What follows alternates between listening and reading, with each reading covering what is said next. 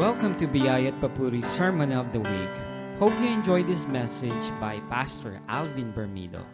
Sa lahat po ng mga may karamdaman ay habang nakikinig kayo, the Lord is touching us. The Lord, the presence of the Lord, iba ang corporate worship. Kaya hindi talagang paalala ni Pablo, huwag niyong papabayaan ang pagkakatipon, lalo't sa panahon na malapit na. Bakit? Kasi ang presensya ng Panginoon ay umiikot sa dalawa o tatlong nagkakatipon, nandito siya sa kalagitnaan natin. At kapag nandito ang Panginoon, nandun ang kagalingan. At kapag nandito ang Panginoon, nandun ang, ang, ang lahat ng pangangailangan natin ay matutugunan. Amen po ba? So kung may pangangailangan ka ngayon, makinig ka ng salita niya at habang nakikinig ka, kikilos ang Panginoon at iaabot ang lahat ng bagay na ito. Dahil biniling niya lahat yan. So yuko tayo sa maglet at manalangin. Panginoong Jesus, maraming salamat po sa kalakasan ng katawan.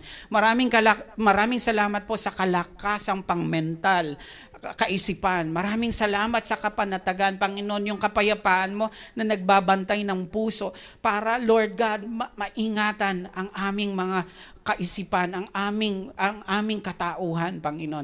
Maraming salamat din sa mga kapatiran ko, Panginoon, na naririto ngayon. At Panginoon, ikaw ang humipo sa kanila kung may karamdaman sa oras na to, pinalalayas namin sa pangalan ni Jesus. Kung may takot at pangamba sa pangalan ni Jesus, lumayas ang takot na yan at ang mga pangamad na yan, kundi ang kapayapaan ay manahan. Maraming salamat po, Panginoon. At sa mga naiwan sa tahanan na ngayon ay may karamdaman, ay may mga iniinda, may mga inaalala sa pangalan ni Jesus, man sila naroroon, ibigay mo at igawad mo, Panginoon, ang paghipo mo sa kanila at ibigay mo, Panginoon, ang kagalingan ng pangangailangan nila o anuman ang pangangailangan nila sa oras na ito. In Jesus' name we pray. Amen. Palakpakan natin ng Lord. Stand still and see the salvation of the Lord. Every day, we are attacked by endless responsibilities. Araw-araw yan, may responsibilidad na ibinabato sa atin. At hindi yan matapos, di ba? Napansin nyo ba na natapos? Nung una, maliit pa lang siya. Ngayon, lumalaki na. Akala ko matatapos na. Ngayon, Graduate na siya. Akala ko matatapos na rin. Hindi pa pala. At ngayon may pamilya na siya. Hindi pa rin. At nagkaroon na siya ng apo. Nagkaroon na siya ng ganyan. Hindi pa rin. Endless responsibilities. Needs and, and deadlines. Lalo na pag nasa office ka, there are deadlines. Kailangan gawin mo to. Uh, I need you to uh, this project kailangan ma-complete. Kailangan ko ng completion nito. At syempre, dahil inaayos mo yung trabaho mo, hinahabol mo. At yung pressure na yon binibigay sa'yo. So, bills to pay, lalo na pag nakita mo si Meralco, ayan na naman, kumakatok na naman ng bahay. At inaabot at sinisingit sa gate mo yung, yung bill, di ba? Parang, tapos pagbubuksan mo, pipintahan mo pa. Magkano ba? Mag, magkano ba? Ayan, and, uh, sakit na ng ulo niya. Bills to pay, credit card, uh, yung mga debts na, na naipon, lalo na nung pandemic, nag-accumulate sila. So may babayaran ka at kailangan mong ma- ma-replenish, kailangan mong ma- ma- matapos yon kailangan mong maipantay, ma- ma-update to be cleared. Right? So paano pagka ganon? Health issues, paano pagka sinabi ng doktor, di ba nagpa-vaccine ka? Ayan. sinabi nila, ayan, hindi, hindi sa box. Nagpa-check ka ng ano, nagpa-check ka ng, ng, ng katawan mo. Kaya yung iba ayaw nang pumunta sa doktor kasi pag pumunta sa doktor, lumalabas lahat. Lumalabas lahat. Tapos pagkatapos nun lalo siyang nagkasakit. Kasi sa dami sa dami nung nalaman niya, parang lalo siyang matutuluyan. Samantalang nung hindi pa siya nagpapacheck, wala siyang nararamdaman, di ba? So, health issues and then children who need attention. What if minsan pasaway pa yung anak natin? Tapos yung pasaway mong anak, kailangan ng attention. Anong gagawin natin? Eh, hindi mo naman pwedeng hindi bigyan ng attention. So, children who need attentions. And then, sasabay pa yung social media. Sasabay pa yung babad mo sa Facebook, sasabay pa yung babad mo sa YouTube, babad mo kay Tulpo. Uh, pag sumabay yan, nako, ano nang mangyayari? Endless responsibilities, endless needs, and ayan ang mangyayari sa atin. So, and they demand your attention and your an- answers na kailangan sagutin mo. Kasi magtatanong yan ang magtatanong sa'yo at kailangan mong sagutin. Things to be done, things to prioritize, whom you forget to call sa opisina. Sino nga ba yung nakalimutan kong tawagan? Sa office, sino nga ba yung ka-meeting ko? May, may meeting ako eh. Sunod-sunod yung meeting ko sa branches, sunod-sunod yung ganto ganyan. Ang dami kong dapat kausapin. So sa, sa bahay, ikaw iba, ang dami mong dapat kausapin. Yung biyanan mo, yung, yung hipag mo, yung manugang mo, ang dami mong pwede, dapat kausapin. Things to be done, meetings to attend to, new projects that demand completion. And then, when the night comes, eto na, nung gabi, at dumating na yung gabi, and it's time to sleep, the question is, can you? nung matutulog ka na, kaya sa panahon natin ngayon, ito ang number one pro- problem ng mga tao. Unang-una, tumaas yung anxiety at depression at kung ano-anong pressure sa tao sa panahon ngayon. Yung panic attack, yung chronic na stress, yung even sleep disorders, hindi sila makatulog ngayon sa gabi kahit gustuhin nilang matulog, kahit regalo ng Panginoon ng pagpapahinga. Yung iba sa inyo, kakaiba yung regalo ng Panginoon. Sa akin, ganun din eh. Ang regalo ng Panginoon sa amin ni Pasaril, pag naupo. eh, kahit, Papa, kakatayo mo lang, maya-maya tulog ka na agad. Pero dumat, may dumating ako sa point na hindi na ako makatulog. At dumating ako sa point na maya't maya bangon ako ng bangon. At gusto ko may gagawin. Hindi ko maipaliwanag, gusto ko may gagawin. Alam niya, pagka ganon, mayroong panlaban doon. You meditate the word. Ginigising ka, ayaw kong patulugin. Pakinggan mo yung preaching ni Pas Ariel. Pakinggan mo yung preaching doon sa Biyay at Papuri. Maya-maya tulog ka. Pampatulog yun. Kaya kung matutulog kayo rito, okay lang. At least natutulog kayo rito sa presensya ng Panginoon, di ba? Mas okay lang. Kasi kung hindi kayo makatulog sa bahay, dito matulog, okay lang. Hindi ako magagalit. May, may ganong churches na nagagalit pagka yung, yung mga miyembro nila natutulog. Hindi, dito okay lang tayo matulog. O at least dito nakatulog ka. Di ba?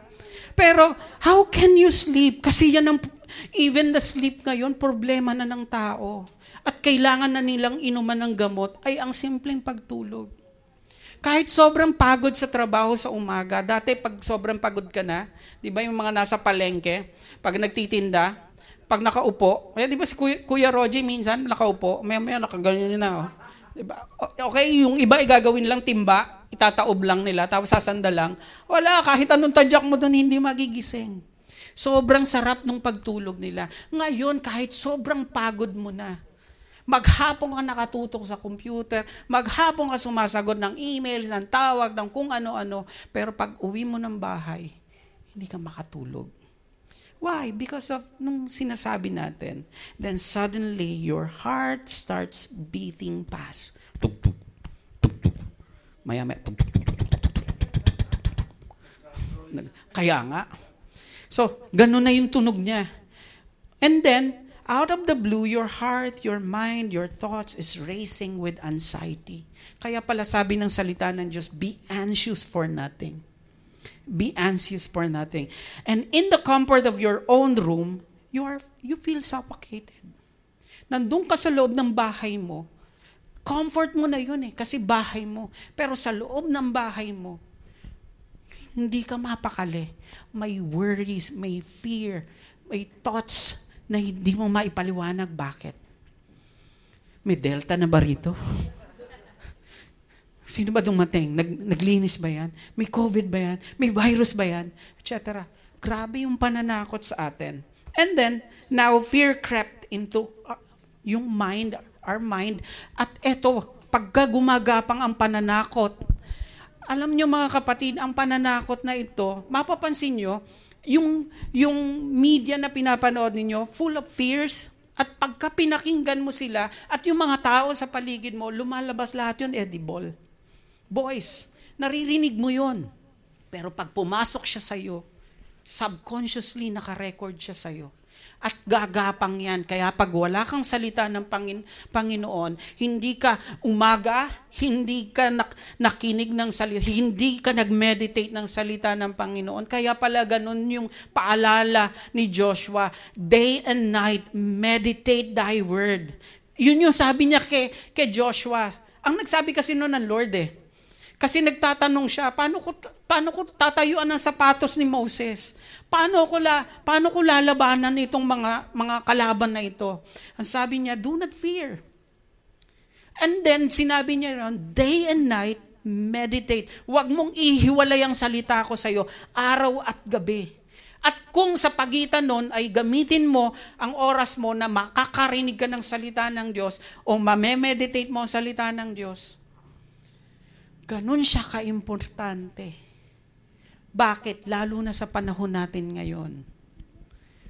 Yung pananakot sa atin, yung anxiety na yan, yung worriness na yan, pagka pumasok yan sa atin, it will creep you, your mind. And dark thoughts will keep coming. At kapag nakapasok na siya, paulit-ulit siyang papasok sa'yo. At tatakutin ka ng tatakutin. At anong gagawin niya sa'yo? Ang gagawin niya sa'yo, ipaparalyze ka niya. At mapapansin mo, yung brain mo, yung nervous system mo, lahat nag, nagsasama-sama, nagkakaroon ng joint force, eh, dinidisable niya yung, yung digestion yung digestive system mo. Kasi konektado to from brain dito sa gut natin, konektado yan nandito ang mar- maraming concentration ng nerve ng mga nerve endings natin. Nandiyan yan. Kaya minsan para kang nasusuka. Minsan hindi mo alam kung kung ano yung pakiramdam. Nag, nagpapawis ka nanlalamig ka hindi mo maipaliwanag. Why? Kasi nagsimula ka lang mag-isip. Sa isang isip na ibinato sa iyo ng kaaway mineditate mo siya. Pinaulit-ulit mo siya yun ang dilema ngayon. So my brothers and sisters, you need to hit that pause button. Kailangan mong pindutin yan, i-pause mo. Bakit? Kailangan mong itigil yan. We need to stop the rush of the yung commotion na nangyayari sa atin and we begin to listen. Kailangan mong magsimulang makinig. Kasi hearing and hearing by the word of Christ yun ang kailangan natin. Ang salita ni Kristo ang marinig. Salamat na lang, nagkataon dito sa church na kinalalagyan natin ngayon, you, you hear Christ. Kasi ang lagi nating pinipreach dito is the finished work of Christ. Yung natapos na gawa ni Kristo. Even the song na gusto nating kinakanta, hindi yung ikaw, ikaw, gawa ko, kundi yung natapos mong gawa, Christ-centered. Because Jesus is the center. Ang gusto niya lagi nasa gitna. Yan ang position ng Panginoon. At kung magiging nasa gitna lagi siya ng kaisipan natin, ng pananaw natin, yun ang kailangan natin sa panahon na ang mundo ay madilim. At ang mundo na ginagalawan natin, hindi na liliwanag to. Padilim pa ng padilim. Matatapos itong COVID, matatapos nga ba? Ayaw nilang tapusin. Dadagdagan na naman nila ng dadagdagan. May lambda na nga eh.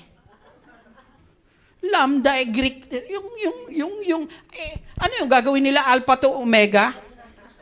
Eh, ang Alpha and Omega ang Panginoon. Right? Hindi nila kaya. He is the Alpha. He is the Omega. Kung nasa pagitan ng Lambda na yan, o Delta na yan, o kung ano pa. But we have the Alpha and the Omega. Amen? And He is the first and the last sa buhay natin. So listen, not to the news. Listen, not to the social media. Listen, not sa mga threat ng pandemic, not to listen to that. Huwag tayong, huwag mo ibigay ang tenga mo sa kanila. Kanino mo ibibigay? You listen to the birds that singing. that chirping. Baka hindi mo na napansin yung, yung, yung ano, yung sintunadong ibon na nagpupunta lagi kay sa bahay ni ni Ate Jane. Doon sa lugar na yun, may ah, iyak na iyak ng ibon doon. Pero nakakatuwang pakinggan yon. Kanina, paglabas ko ng bahay, tinitingnan ko, basang-basa yung mga maya, nandun sila. Nagkakakain sila. Kaya sabi ng Lord, you see them? They are important to me. but you are more important to me. Amen? So listen to them. But, oo, ang sarap tingnan ng umaga. Exercise, galaw-galaw, para hindi ma-stroke. ba? You do dieting, walang problema doon. But listen to the laughs of your children. Wala rin problema doon pag nakikita mo tuwan-tuwa yung mga anak mo. At pag naki- naririnig mo yung yung ulan, siguro narinig niyo yung ulan ka, parang sumasayaw yung ulan, sumasayaw, kulang na lang sumayaw lahat. Pero nung umaga, sumayaw rin tayo, di ba? Kasi may lindol. Listen to the pouring rain, but the most important to listen to is the word of the one who loves you so much. Yun ang pinakamahalagang maririnig mo na tinig na pag bumubulong sa'yo, I am with you always. Iba yun.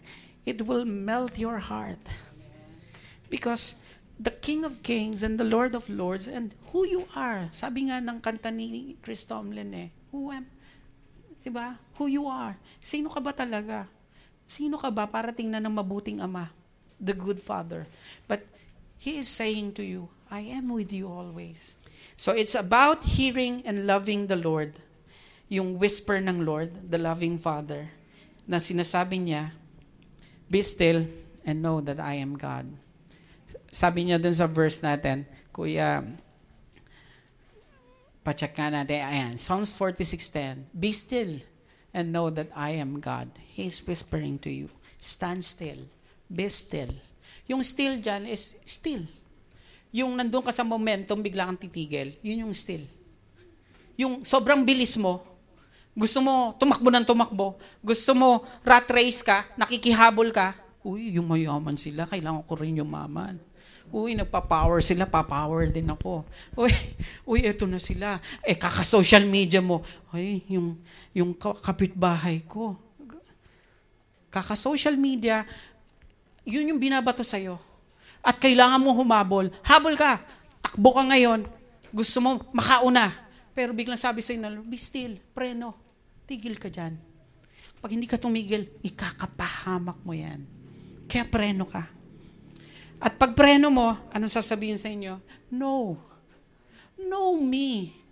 Know me. Kilalanin mo ko. Hindi pwedeng, alam mo lang, hindi pwedeng, kilala mo lang ako sa pangalan, iba yung know dyan. Yung know dyan is a relationship between you and Him, the one who loves you so much. May relasyon kayo sa isa't isa. You know Him. Yung tingin pa lang niya, alam mo na yung taas pa lang ng kilay niya, ramdam mo na. 'Di ba? Tawa ka diyan, may nakatingin sa iyo doon. Gumanon lang. Alam mo na agad 'yon. O uwi na ako. Ibig sabihin nun, minsan tunog pa lang ng telepono, alam mo na eh. Siya yan. Sige na. Bye. Sa sobrang kilala mo siya. Hindi mo pa, paket pa nga lang eh. Yabag pa lang eh. Ah, siya yan. Sobrang bigat eh. siya yan. Alam mo na agad. Ganon mo siya kakilala. Ganon mo siya kaalam. So know that I am God. And know me as who I am. I am your God. So be still. Preno ka. At there is a new teaching in self-help movement. Ito yung, uh, wala namang masamang mag-self-help magbasa ng libro, if you want to to read books about financing, about investment, about ganyan. Pero merong nauso sa self-help uh, mga motivational trainings, etc. and libro about decluttering. Ano yung decluttering na to? Yung isi-simplify mo lahat, i-organize mo lahat. So halimbawa, sabi nila, magbabasa ka ngayon ng libro, pag nagbasa ka, huwag kang magbabasa ng maraming libro, isa lang sa loob ng isang taon, and you declutter that.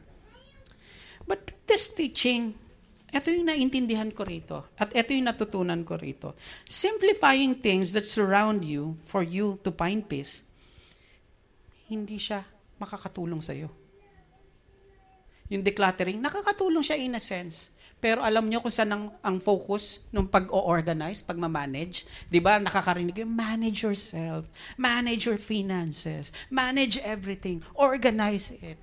The question is this, Ma- manage mo yung isa, paano yung isa? Ma-manage mo yung health mo. O halimbawa, strict dieting. Nag-diet ka nito. Na-manage mo siya. Ito lang. Ah, paano naman yung iba? Eh sa self-help movement, pag nag-manage ka nito, kailangan i-manage mo lahat. Yan ang mundo. In in a sense, para kanyang inilalagay sa kautusan. At pag inilagay kanya sa kautusan, kailangan mong tuparin lahat para maging successful ka. Kasi pag hindi mo natupad lahat, it will betray you. Isang araw, itatraidorin ka niya. Hindi ko sinasabing don't, don't save, don't manage. Kung may ma-manage ka, kung may i-invest ka, invest mo. Eh, eh ngayon sa panahon natin, gusto mag-invest, hindi makapag-invest eh. Why? Kasi they hoard. Natatakot kasi silang pawalan yung meron sila.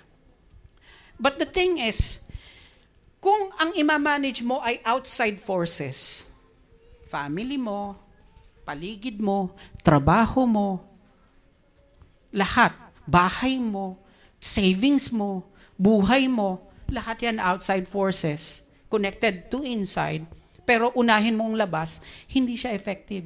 Hindi mo magagawang i-manage yan. Maniwala ka. At anong papasok sa'yo? Anxiety. Ano papasok sa'yo? Depression. Anong papasok sa'yo? Ayaw ka. Mai-immobilize ka, hindi ka na makakakilos kasi hindi mo matupad. Yun ang nakaka-frustrate doon. Gustong gusto mong magawa, hindi mo magagawa. Gustong gusto mong maabot, hindi mo maaabot. Anong gagawin mo? You let go. Bitawan mo siya. Hindi, kailangan mong promeno.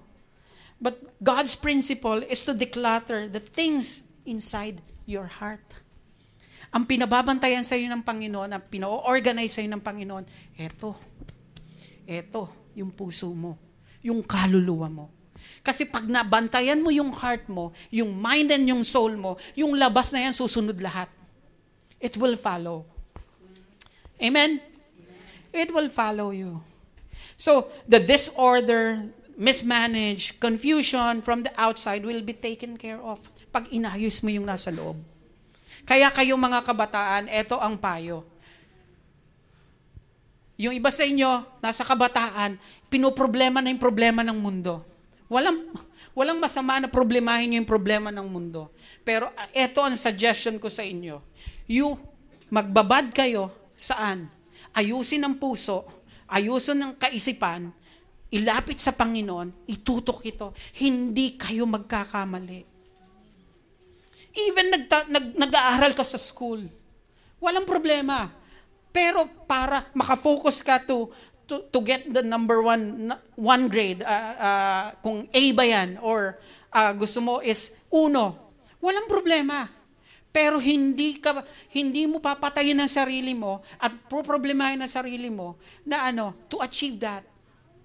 Kasi ang uunahin mo sa sa, sa iyo is Lord, biro mo sinabi sa iyo ng Lord yung sinabi ng pagbuklat mo ng Bible and and the Lord said to Abraham, do not fear, do not be afraid. I am your shield. I am your exceeding great reward. And then you meditate that day and night Pagdating mo sa school, Lord, algebra. Pagdating mo sa school, account, accounting 1 and 2. Pagdating mo sa school, eto yan. Pero sinasabi mo, Lord, you are my shield. You are my exceeding great reward. Etong mga to sa bahay na sa sa eskwelahan na to, etong mga to sa bahay na to, etong mga to sa trabaho na to, it is not my reward. Yang sweldo na yan, hindi yan ang reward ko. Exceeding great reward, you are my shield, and my exceeding great reward, you are. It is Yahweh. It is Jesus. Amen. At pagka naging gano'n na ang pananaw natin, eto na mangyayari sa atin. Sasabihin ng mundo, no, you manage yourself. You, you need to organize. You need to exercise. You need to follow a certain diet. You need to follow a certain rules in financing. You need to maintain this, to maintain that. And it is impossible because you need to follow it holistically. Kailangan mong sundin ito ng buo. At kapag hindi mo nasunod ang isa, babaksak ang isa. It will fall. But the foundation ng Panginoon ay hindi ganon. We live by grace. Sabi niya, you, just people, you live by faith. Through the one. Through Christ. My friend, don't follow the world's principle. At yan yung naintindihan ko. It will betray you. And that is the truth. Because the Spirit of the Lord works from the inside out. Your true battle is on the inside for you to win the battle on the outside. Ito ang totoong labanan. Yung nasa loob, papunta sa labas. Yung labas, hindi ikaw. Kaya sabi ni, ang laban ni Goliath and ni David, the battle is the Lord. Sabi nung bata. Sabi naman nung mama, anong tingin mo sa akin? Aso? Bubugawin mo ng stick mo? Tsaka tirador mo, tsaka ng bato mo, ang tingin mo sa akin, aso. Giant yung kalaban niya. Ano sabi nung, nung, mam, nung hindi pa siya mama noon eh, ni, ni David, hindi pa siya king. Sino ba siya? Hindi siya king. Isa siyang shepherd boy na nautusan na bumili ng suka at dalin yung pagkain na yon papunta sa mga kapatid niya. Parang tayo. Pero tayo ngayon, in-establish na nga yung iba sa atin ng Panginoon dito eh. Yung ibang nagsisimulang kabataan, parang, saan ba papupunta tong anak ko? Parang walang matutunguhan to. Ikaw nag-aalala sa kanya, hindi ka dapat nag-aalala. Kasi si King David, iba yung nasa puso niya. Ang nasa puso niya is the King of Kings. At sabi niya, sino itong mama na ito na pinagtatatakot kayo, tapos lahat kayo tatakbo?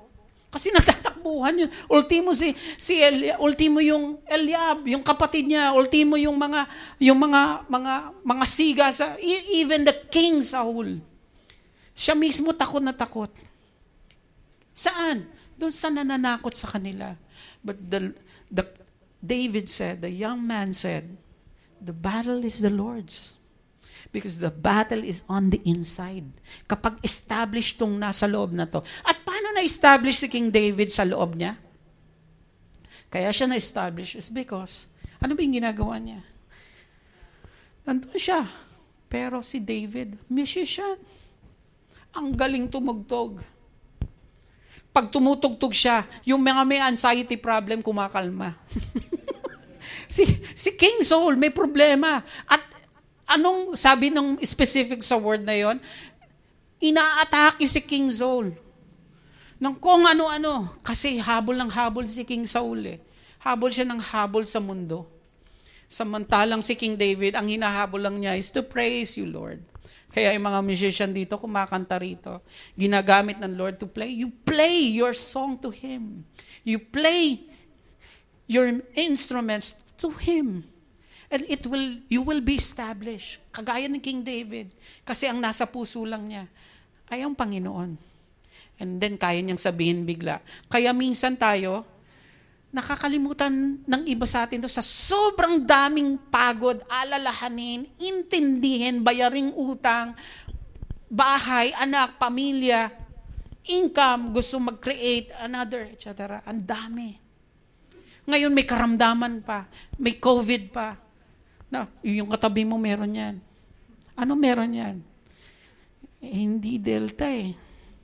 Hindi rin alpha. Iba yung amoy. Biro lang. Nakalimutan lang ano, mag-milk ko. Nakalimutan lang mag-deodorant. Hindi pala, mas matapang yun. But ang gusto kong sabihin is, ang dami nating issue sa buhay. You let it go. Bigay mo sa Kanya ang lahat ng bagay. Huwag mong hawakan. Huwag mong yakap, yakapin at yapusin. Utang, bigay mo sa Kanya. Kaya ng Lord yun. Ang problema, pag sinabi mo, Lord, may bayarin ako eh. Di ba? Sinabi na, Lord, ibigay mo sa akin. Ang ginawa mo, binigay mo nga. Maya-maya, Lord, hindi pa, ba't wala pa? Lord, binabawi mo unti-unti. Hindi, bigay mo sa Kanya. Pero paano pag binigay mo? Hindi ka didiskarte? You work. You do the things. Pero yung mga imposibleng, sabi ni Pas kanina, ni Pasarel, yung mga hindi nyo kaya, huwag nyo kayanin. You let it go. At baka kahit kaya nyo pa, eto suggestion ko, kahit kaya nyo pa, ibigay mo sa Kanya. Yung bigla kang matutulog na parang mayaman ka at wala kang, wala kang utang. Bakit? Binigay ko na sa Kanya eh. Kaya nyo yon? You need faith to that. Kailangan mo ng pananampalataya. Pero si Peter kaya. Bakit? Sabi sa kanya, gigilitan ka ng liig bukas, puputulin ko yung ulo mo bukas. Anong ginawa ni Peter? May, nagtapik ba si Peter ng anxiety?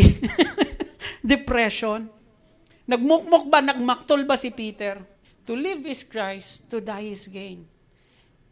Yun ang, and, and, and I, I pray for that. I pray na, na Lord, dumating tayo sa level na ganun, na yung all things are possible to us. Na hindi ka natatakot sa lahat ng bagay. Fearless ka. At magagawa lamang yun through the grace of God. Kaya we need to ask for His grace every day na magawa natin yon na darating na yung point na you are fearless at lumalakad ka sa tubig. Kasi minsan nang nakalakad si Peter sa tubig. Kaya kung yung pananakot mo lang, gigilitan mo siya ng leeg. Hindi basta matatakot yon. Kasi nakalakad siya sa tubig at tandang-tanda niya yon na ang pinakatatakutan ng mga tao ay lumubog sa tubig nang walang kalaban-laban. Kahit magaling pa yan lumangoy. Kasi wala ka talagang laban doon. Wala kang laban. Kahit skill mo, talino mo, galing mo, pag tumayo ka sa tubig, lalangoy ka, isang oras, dalawang oras, apat na oras, isang araw, lumangoy ka, diretso ka. Makakatulog ka sa pagod, diretso ka pero nung ginawa ng Lord, you can walk on water. Come. Join me. Lakad si Peter. Kaya nung sumunod na level na, papatay na siya, pugot ng ulo, natutulog si Peter. At ginising pa siya ng anghel. Sabi ng anghel, Hoy, nasarapan ka ng tulog. Gigilitan ka na bukas. Tumayo ka dyan. Halika na. Sumama, sumama ka na sa akin. Bukas na yung mga pinto. Baka yung anghel, nagmamadali pa. Baka may makakakita sa atin. Binuksan ko na yung pinto, tulog ka pa dyan. Kising. Lumabas si Peter. Ganun kakumpiyansa itong mga mamang ito.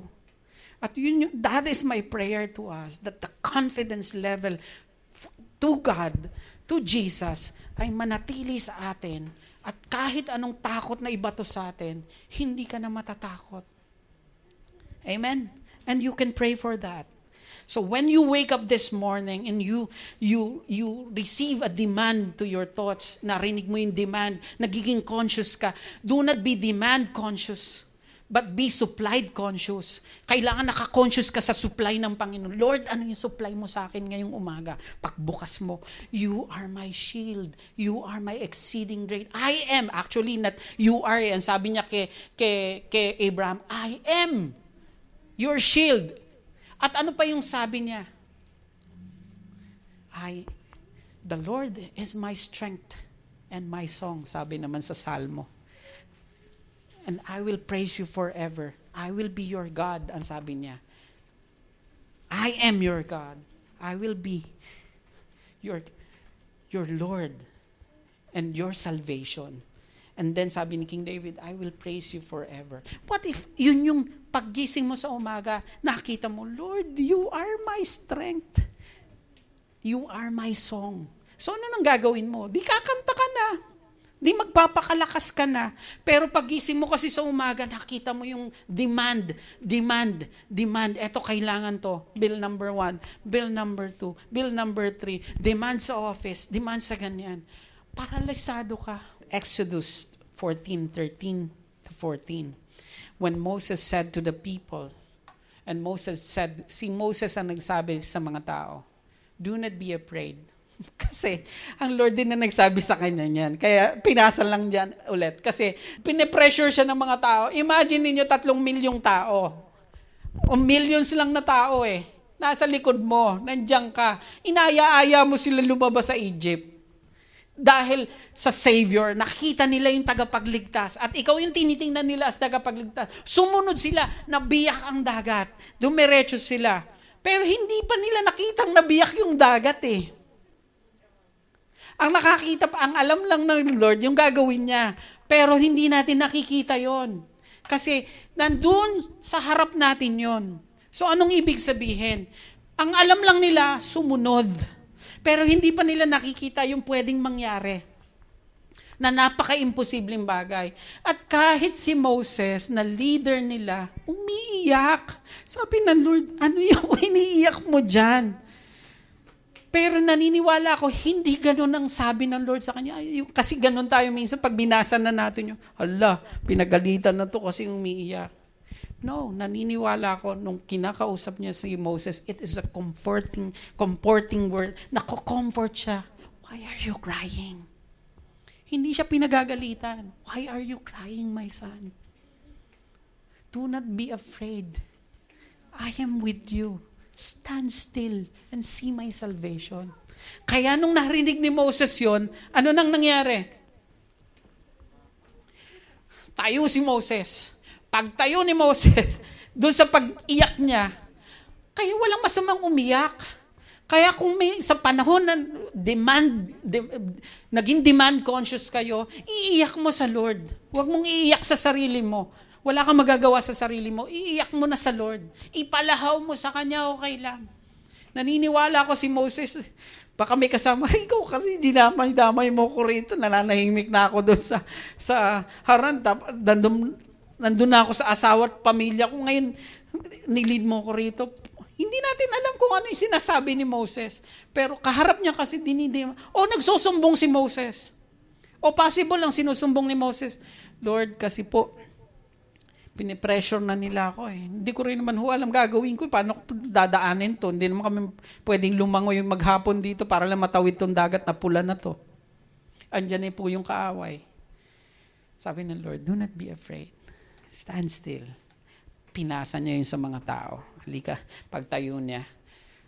And Moses said to the people, Do not be afraid. Stand still and see the salvation of the Lord which he will accomplish you for you today.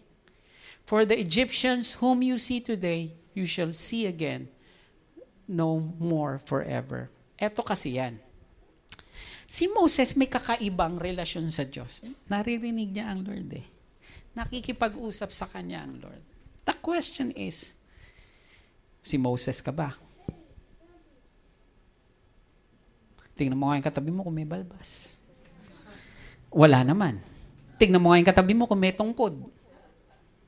Wala rin naman. The question is, ang lagi mong thinking, paano makikipag-usap pa sa akin ng Diyos? Kung pilosopo, hindi naman ako si Moses. Eh si Moses, siya kinakausap niya. But you have Jesus. And you have Jesus. He will speak to you. The loving Father will say to you, I am with you always. Stand still, be still, and see my salvation. You will hear that. Try to listen. Kaya hindi mo naririnig kasi sobrang dami nung mga iniintindi nating pangamba, takot, alalahanin. At yung bulong na yun ng Panginoon ay hindi natin marinig. So sa umaga, paggising pa lang, Lord, what is your word for me? What is your word for me? Baka naman ang gawin nyo, ibuksan nyo yung Bible, ah, ito yung word ng Lord. Di ba nung pa natin tinuturo, eh natapat mo si Judas magpapakamatay. O, oh. ituloy mo. Binasa mo, kinat mo, ituloy mo na yung gusto mong gawin. Nagpakamatay. okay, trinidor niya si Jesus. Ayun yung nabasa mo, huwag kang ganon. Anong gawin mo? may mga may mga may mga book uh, may binigay ako kay Pastor Ariel uh, yung healing healing verses Puro verses siya about healing. May mga ganon, may mga devotional na hindi komentary ng tao, but puro words of God na pwede niyong tingnan. You read the word. It will increase your faith. You will see Jesus. And then, tuloy natin. Would you believe that the answer to all your problems is found in letting it go? Na ang pinakasolusyon sa buhay natin sa lahat ng problema, maniniwala ka ba, na ang lahat ng solusyon sa problema mo ay kapag binitawan mo ang lahat at binigay mo kay Kristo. You need to let go of all your worries. You need to let it go. Let go of all to the one who created all. bigay mo sa kamay niya. And when you wake up this morning and naging supply conscious ka na, maaalala mo, your grace is enough for me. So, balikan natin ito. Napansin niyo ba dyan yung word, next slide. Next slide. Ayan, muna. And Moses said, may ginuhitan ako dyan, do not be afraid, stand still, see the salvation, see again no more forever whom you see today. Bakit ko may, gin, may ginuhitan? Uh, tuloy mo nga yan, kuya. Next slide. May, may, mayroon diyang tatlong C na word. See the salvation, see today, see again no more. Yung C na yan, pare-parehas yan na ano, pare-parehas yan na, na in, in Hebrew word, na you literally see makikita mo ng mga mata mo. Actual, makikita mo. You will see the salvation, you will see it today, it will gone no more.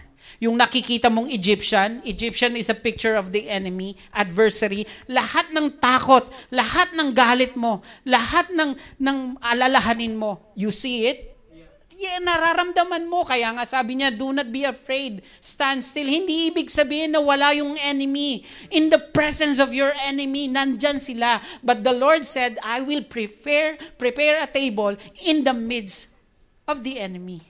Nandun sila. Habang nandyan yung kalaban mo, may lamesa. May lamesang inianda ang Panginoon sa'yo. At ano raw yung mangyayari doon? At kapag sobrang bilis mo na, bigla ka raw promeno, stand still and see the salvation. You will see the salvation. At pag nakita mo yung salvation, you will see today yung mga enemies mo, hindi mo na sila ulit makikita. No more. But sino yung salvation na yan? The word salvation dyan is Yeshua. You will see Yeshua you will see Jesus. Siya dapat ang makita mo. Yun ang solusyon sa lahat. You, you, do not be afraid. You can stand still and see. Kasi pagka natatakot ka, you cannot see Jesus. You see them, the enemy. And you cannot stand still kasi tatakbo ka. Kaya minsan nilalagay ka sa, sa, sa lugar na hindi ka na makakatakbo. Napansin nyo ba yon? Nilalagay tayo minsan sa edge na hindi ka makakatakbo. Anong oras na ba? Baka abutin ako na alas tres. Pagka meron kang lugar, eto babantayan nyo mga kapatid, pag dinadala ka ng Lord sa lugar na wala kang tatakbuhan, paabante at paatras, pakanan at kaliwa, wala kang choice, iba nag-set up sa'yo nun. Sino nag-set up sa'yo nun? May setup yon. Sinet up tayo ng Lord, nandun siya. Kasi you cannot run anymore. Hindi ka makakatakbo. Pwede ka na lang mag-paint. Mabaksa ka na lang. Pero sabi ng Lord, do not be afraid. You stand still. You stop. You pause. You listen. And see me working. When you see Jesus, you will see the work of God. Pag nakita mo si Jesus, makikita mo yung kilos ng Ama. Makikita mo yung kilos ng Diyos. Pag nakikita mo siya. Kaya sa pulpitong ito, lagi nating gustong ma- ihayag sa inyo na makita nyo si Kristo. Saan? Sa natapos niyang gawa. Yung pinaghirapan niya. Kasi pag nakita mo yon ah, tinapos na ng Lord to eh. Etong anxiety na to, binayaran niya to. Ano pinambayad niya dyan sa mental issues? Kaya ngayon ko na naiintindihan na yung mga taong may mga gantong disorder, talagang grabe, struggle. Araw-araw papahirapan sila.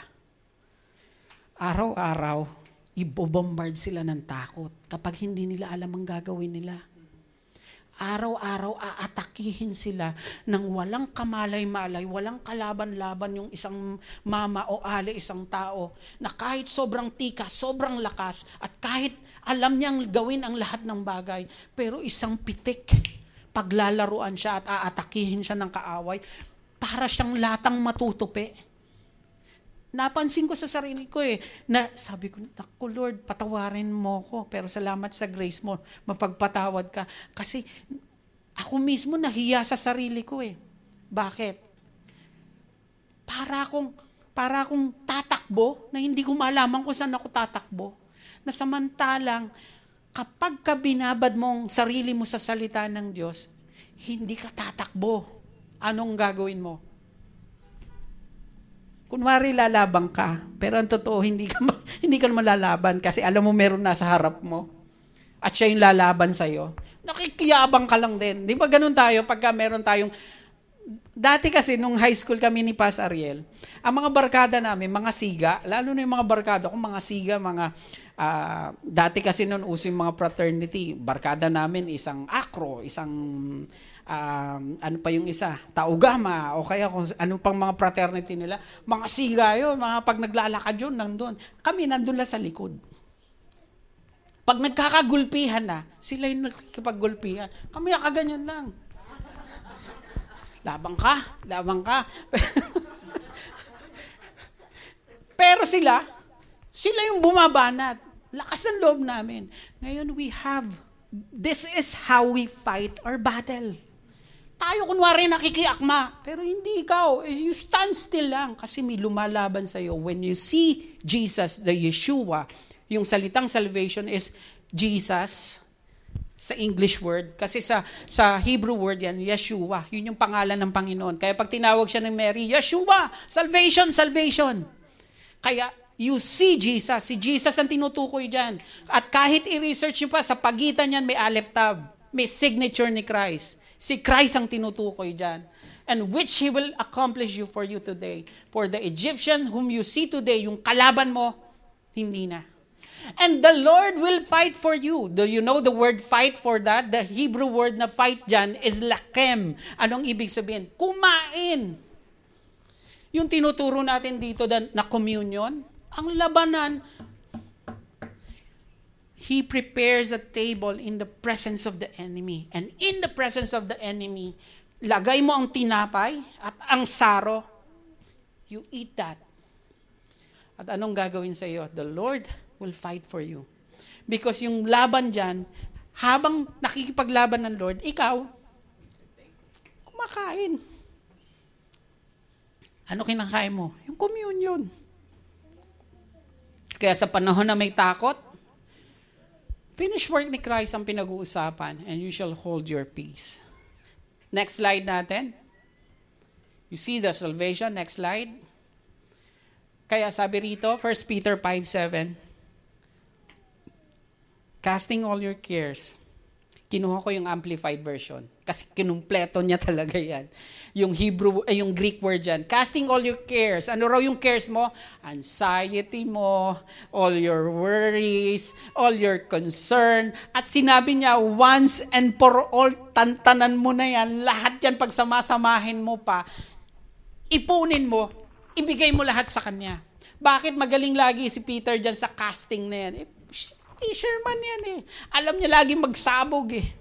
Maghagis ng lambat niya. Sabi niya, ipunin mo na lahat yan. All your anxieties, worries, and concern. Pag samasamahin mo yan, ihagis mo. Saan? On Him who cares about you. And the word cares about you is deepest affection, watches over you very carefully. Nagbabantay siya sa iyo lagi. Amen? It doesn't matter what you are worrying about. Hindi problema kung ano yung inaalala mo. Sa mga batang ito, minsan ang inaalala nila, yung tigyawat nila. Hindi issue yan sa Lord. Kahit ano pa inaalala mo. Sa mga nanay mo, iba yung inaalala nila. Wala yung pakialam, ma, tingnan mo naman itong mukha ko, tigyawan na ako. Sasabihin na nanay mo, wala akong pakialam dyan. Ang pakialam ko dyan, yung kakainin natin bukas, at yung ulam na naman nalulutuin ko. Ay, yun yung iniintindi ng mga nanay, yung iba dyan.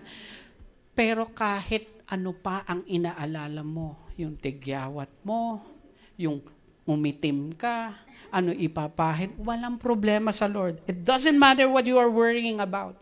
Iba-iba tayo ng inaalala. Whether your promotion, your acne, your health, your insecurities, things that you can tell to your spouses. May mga bagay tayong hindi masabi sa asawa natin. Tama ba? Meron. Gusto na, yung iba sa atin nasabi na natin lahat, pero meron tayong mga hindi masabi sa kanila na ayaw mo kasi sabihin kasi matatakot sila pag sinabi mo, "Ah, alam mo ba, pag kwinento ko to, manghihina ka rin, parehas lang tayo. Huwag na lang. Hindi mo masabi. Kanino mo sasabihin? Sabihin mo sa kanya. Your disappointments, lahat ng disappointment mo, hindi mo naman masasabi sa asawa mo yung disappointment mo sa kanya. Lumubot disappointed ako sa iyo. hindi pwede. Hindi mo pwedeng sabihin yun. Bakit? Aawayin ka niya. eh. Tama si, ate, tama si sister. Aawayin ka niya. eh. Imbis na si- sinasabi ko lang naman yung totoo, di ba? O, hindi ganun eh. Hindi mo masasabi yun. Things that you cannot tell to your spouses, to your friends, to, to the people. Eh, ang tao pa naman ang hilig magpanggap. Siyempre, gusto niya laging okay siya. Gusto niya makita siya na, na ayos siya. Pero ang totoo, they are broken inside. So anong kailangan gawin? Hindi po, hindi naman kailangan mangyari yun that you are broken. You are fixed. When you receive Jesus, you are fixed. Hindi ka broken. Buo ka. Kaya yung nagpo-post na nagpo-post, I'm broken. Hindi ka broken. Buo ka. okay?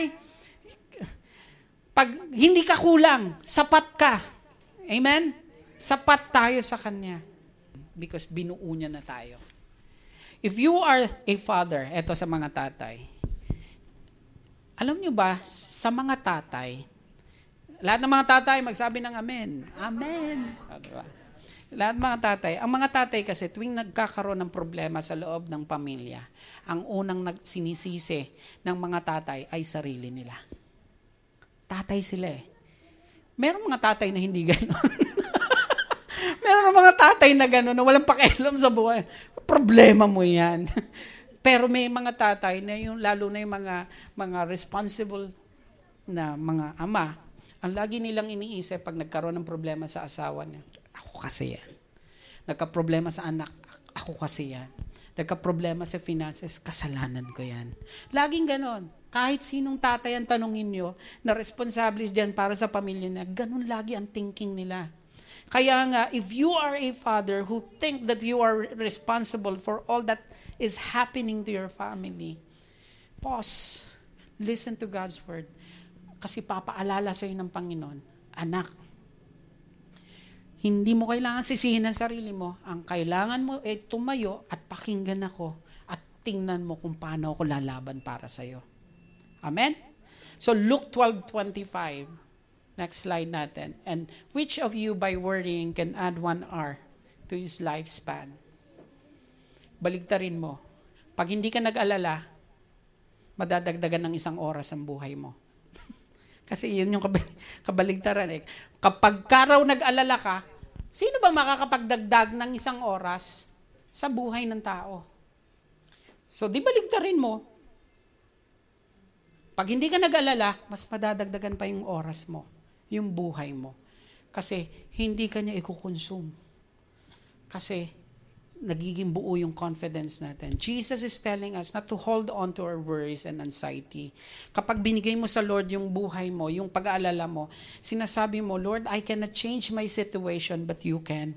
And no amount of worrying can cause us to live longer. At pag nag-alala ako na nag-alala, hindi ako mabubuhay ng mas matagal pa rito. But hindi, eto yan. If, in fact, according, sabi nga sa studies, worrying can lead into health problems. Such chronic stress, anxiety disorder, depression, digestive problems, headache, kaya totoo yon sinasabi, yung walang pera, nagkakaroon ng sakit sa ulo. Sum- uh, sumasakit yung ulo. I mean, may headache pag walang pera. Totoo yun kasi nag-aalala ka, wala kang pera, may headache. Ang daming talagang damay din. Cardiovascular diseases, high blood pressure, weight gain. Kala nyo ba yung iba, kaya lumalaki sila? Hindi dahil malakas lang talaga silang kumain. Kasi may issue sila. O, huwag niyong tingnan yung katabi niyo. impairment of memory and concentration, even Alzheimer's. Doon ang pinagmulan lahat. Fears and worries and anxiety. If you are suffering dito sa mga symptoms na to, because you are stressed, you are not living the abundant life that God, that the Lord Jesus came and paid it all to give us. Next slide natin. He paid it all. Ito tatandaan natin. Remember, Jesus paid it all. He paid it all, your provision. Yung provision mo, binayaran niya. Kunin mo. Inheritance mo yun eh. Binayaran niya yun. Huwag mong pabayaan na nandyan lang at hindi mo magagamit. Binigay niya yun sa'yo. Pinaghirapan niya yun. Provision niya yun. Bakit niya kailangang butasan ng kamay niya? For us, na yung kamay mo wag maging butas. Binayaran niya yon. So you can you can ask for that, you can claim for that. It is yours. Pag ba yung anak mo pumunta doon sa refrigerator tapos kukuha, oh, ba, ba, ba, ba, ba't ka kukuha dyan? Eh, ma- matakot ka kapag yung anak mo, tay, sige na po, kukuha po ako. Pwede po ba? Yung katakot-takot na pakiusap sa tatay, kukuha lang nung tinapay doon sa loob ng rep o nung pagkain o prutas sa loob ng rep. Ganun ba kayo? Di ba yung anak nga natin, minsan, pagbukas ng rep, kabalibag yung rep, kukuha.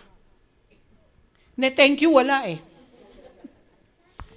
Basta kakain lang siya. Nasaan yung pagkain dito? Kinain ko na. Bakit? may bakit pa, may bakit pa yun eh. 'Di ba? Bakit? Kaya siya may bakit, karapatan niya yun. Anak mo ko di ba tay? Pero pag yung anak mo, sige na po, sige na po, sige na po, parang awa niyo na. Ibigay niyo na po sa akin yan. Hindi, wala sa ayos yun. Hindi tama ang pag-iisip niya. Binayaran niya lahat yon. Jesus paid it all. Your provision, binayaran niya yun. Yung mental health, binayaran niya yan. Bakit niya kailangang isuksok sa corona ang sinusuot ng Panginoon? He is the He is the King of Kings and the Lord of Lords. At walang pwedeng magsuot ng corona, nasa kanya mismo yung crown. Tayo ang susuotan ng corona. Pero sa kanya, sino magsusuot ng corona? Wala. It is established. Siya mismo yung crown. Siya mismo yung kaharian. Wala, wala siyang isinusuot na corona. Pero yung koronang meron siya, na sa kanya mismo nang galing, hinubad niya yun.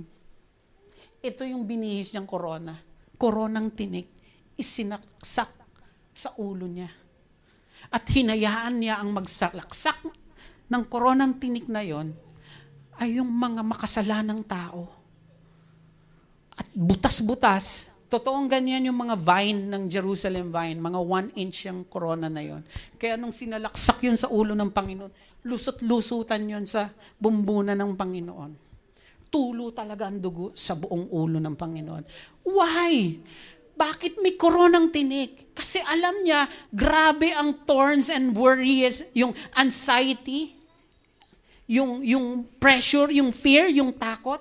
Pag umaatake sa tao, para silang tinutusok. Pahirap talaga sa tao. Kaya sinuot sa kanya yon. He paid it all. He paid your healing. May cross, kasi ipinako siya doon. Yung paa, binutas yung paa niya, yung tagiliran niya. He paid it all. He paid your mental health. He paid it all. He paid your damnation. Yun yung isa pa sa pinakamabigat doon, yung kapahamakan ng kaluluwa mo. Dahil dito sa mundong ito, pwedeng mawala tayo, pero pagkatapos nito, ang pinakamasakit doon ay napahirapan ka na rito sa mundong ito, yung kaluluwa mo pa, mapapahamak pa. Pero ang ginawa ng Lord, binayaran niya lahat yon. Amen? Inako niya yung kamatayan, pero pagbangon niya ng muli, sinasabi niya, anak, bayad na. Walang, anong utang? Kailangan niya kasing bayaran. Yung kautusan kasi ang dinidiman, kamatayan. Kabayaran ay kamatayan. Kabayaran ng kasalanan ay ang kamatayan. At binayaran niya lahat yon.